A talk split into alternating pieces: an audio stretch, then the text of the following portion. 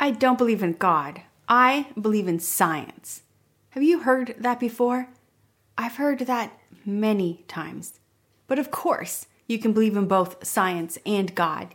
In today's episode, we're going to talk about the church and science in the 1600s.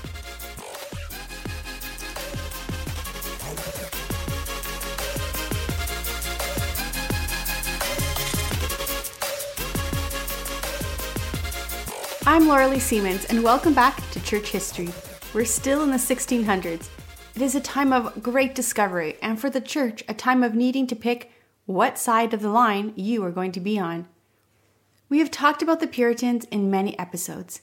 They were a pivotal group in the forming of the American colonies and in the forming of the evangelical church. This group also played an important role in the scientific community, and that is what we're going to talk about today. January 25th, 1627, in Ireland, a wealthy British woman named Catherine gave birth to a baby boy. His parents named him Robert. Now, this was no ordinary family. Richard Boyle was the first Earl of Cork, and his father in law was Sir Geoffrey Fenton, the Secretary of the State of Ireland. The baby boy, they named Robert, was the 14th child in the family. At a very young age, he proved to be extremely smart. At age eight, he was sent to school, Eton College. At Eton, his teachers quickly recognized Robert was smarter than the other students. When Robert was only 13 years old, he was given the opportunity to travel with his older brother Francis to see the world. But three years later, war broke out in Ireland, the Irish Rebellion. Francis was told he had to return home to perform his duties as an elder son of a political family. However, Robert was allowed to continue the tour. At age 16, Robert returned to England, where he lived in the estate of Stalbridge in Dorset, where his family owned the land. He spent time writing and then began to study nature and science. He loved to do experiments. Because of his wealthy family, Robert had connections with many scientists, philosophers, and reformers he became very interested in chemistry. Robert's days were spent overseeing his family land in Ireland and England and running chemistry experiments. But his days were also spent reading the Bible and literature from the Puritans. At age 36, Robert was invited to Oxford and he moved to the university. At the university, Robert joined a group of philosophers and physicians. They called the group the Experimental Philosophy Club. When the group was not at the university, they would also spend time at Robert's estate. The time at the estates would be spent studying, doing experiments, and talking about philosophy. Robert wrote many books during this time period that are still in print today. During this time, the scientists and philosophers were silenced. The state church only wanted people to say the things they were told to say. The people wanted the freedom to ask questions, even the forbidden questions. These people were called the Invisibles. Robert Boyle and his friends who met at the estate were part of this Invisibles group. Robert's favorite sister was named Catherine. She was also very interested in science and philosophy. When Parliament revoked against Charles I, things became very complicated. Catherine was a Puritan and she supported the parliamentarians. She believed a country run by Parliament and not a king would be a country where the people, in essence, governed themselves. Freedom would, in her opinion, bring more scientific discoveries and create an atmosphere for philosophers to be able to write and discuss important things. During the time of the revolt and the Civil War, the Puritans were a target. Catherine opened her home to Robert and his friends to meet and discuss philosophy and hold scientific experiments. Or they could just simply talk and share scientific discoveries that they had found. Because the Puritans hated traditions and were breaking free from any traditional worship found in Catholic or Anglican churches, they created an atmosphere that fostered science. A Puritan college, named Gresham College, asked Catherine to use her home as a meeting place for the Invisibles. The meetings soon formed into a society known as the Royalty Society. This society was the first ever scientific society, and the society had a motto nothing by mere authority. One of the members of the society was Sir Isaac Newton. We talked about him in a previous episode.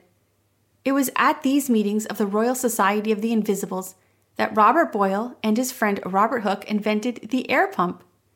The group used the air pump to discuss how air pressure works and understand the science of the vacuum. This led the group to make discoveries about combustion, respiration, and even how sound travels. Robert Boyle published these discoveries in New Experiments Physio Mechanal, touching the springs of the air and its effects. Today, scientists learn about this, and it's called Boyle's Law. This law is the inverse relationship between pressure and the volume of gas. And today we know Robert as the father of chemistry. Another man who met with this group was called John Wallis. John was a mathematician, and it was John Wallis who created the symbol we use for infinity. Both John Wallis and Isaac Newton were known for their creation of mathematical formulas and symbols that made math with numbers too high to express possible. Imagine being in one of these meetings with these mathematicians and scientists all having philosophical discussions. What a meeting that would be! And to think these people were considered the invisibles. At this point, Robert moved into his sister's home. They set up the home as a scientific discovery home. They made large sections of the home into laboratories. They hired scientists to come and help them with their experiments. And every year, at least one book was published from the findings in this home. When Robert was very young, he had written many devotional books, but as an adult, he became concerned about the growing trend towards atheism.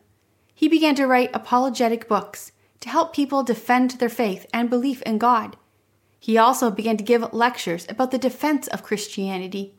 He believed that it was essential to not simply believe in Christianity because you were told to, but to believe because you had taken the time to study and investigate it yourself. He believed the Bible and the belief in God could be defended the same way science could be defended. During this time, there were many Puritan pastors who were being arrested and harassed. Robert Boyle used his money and influence as much as possible to help them.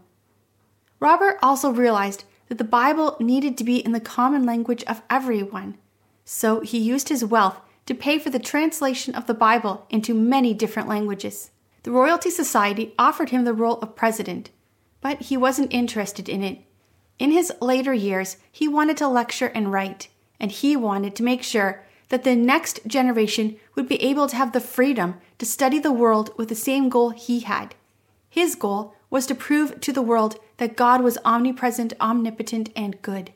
Robert believed that the goal of science was to help us understand the divine. Boyle had a stroke in his late 50s. This led him to have difficulties seeing and walking and using his hands.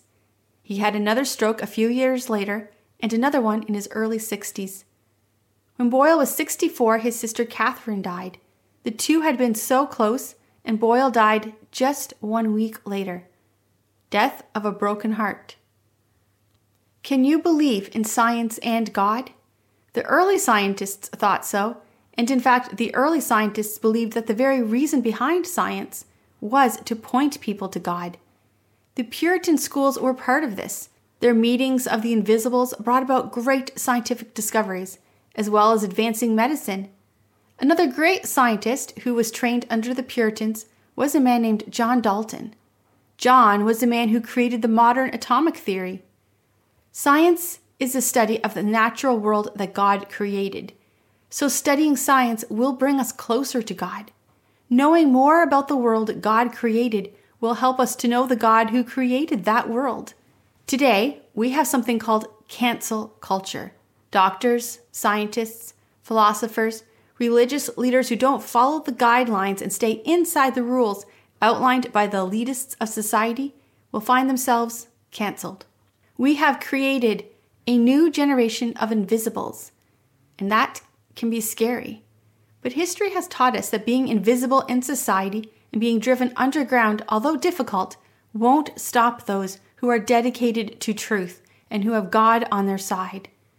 Perhaps this new generation of invisibles will give our world more Catherines who give up their home for meeting places, more Roberts who devote their money to help the cause, and more royal societies who meet in secret to help each other and move the march for truth forward.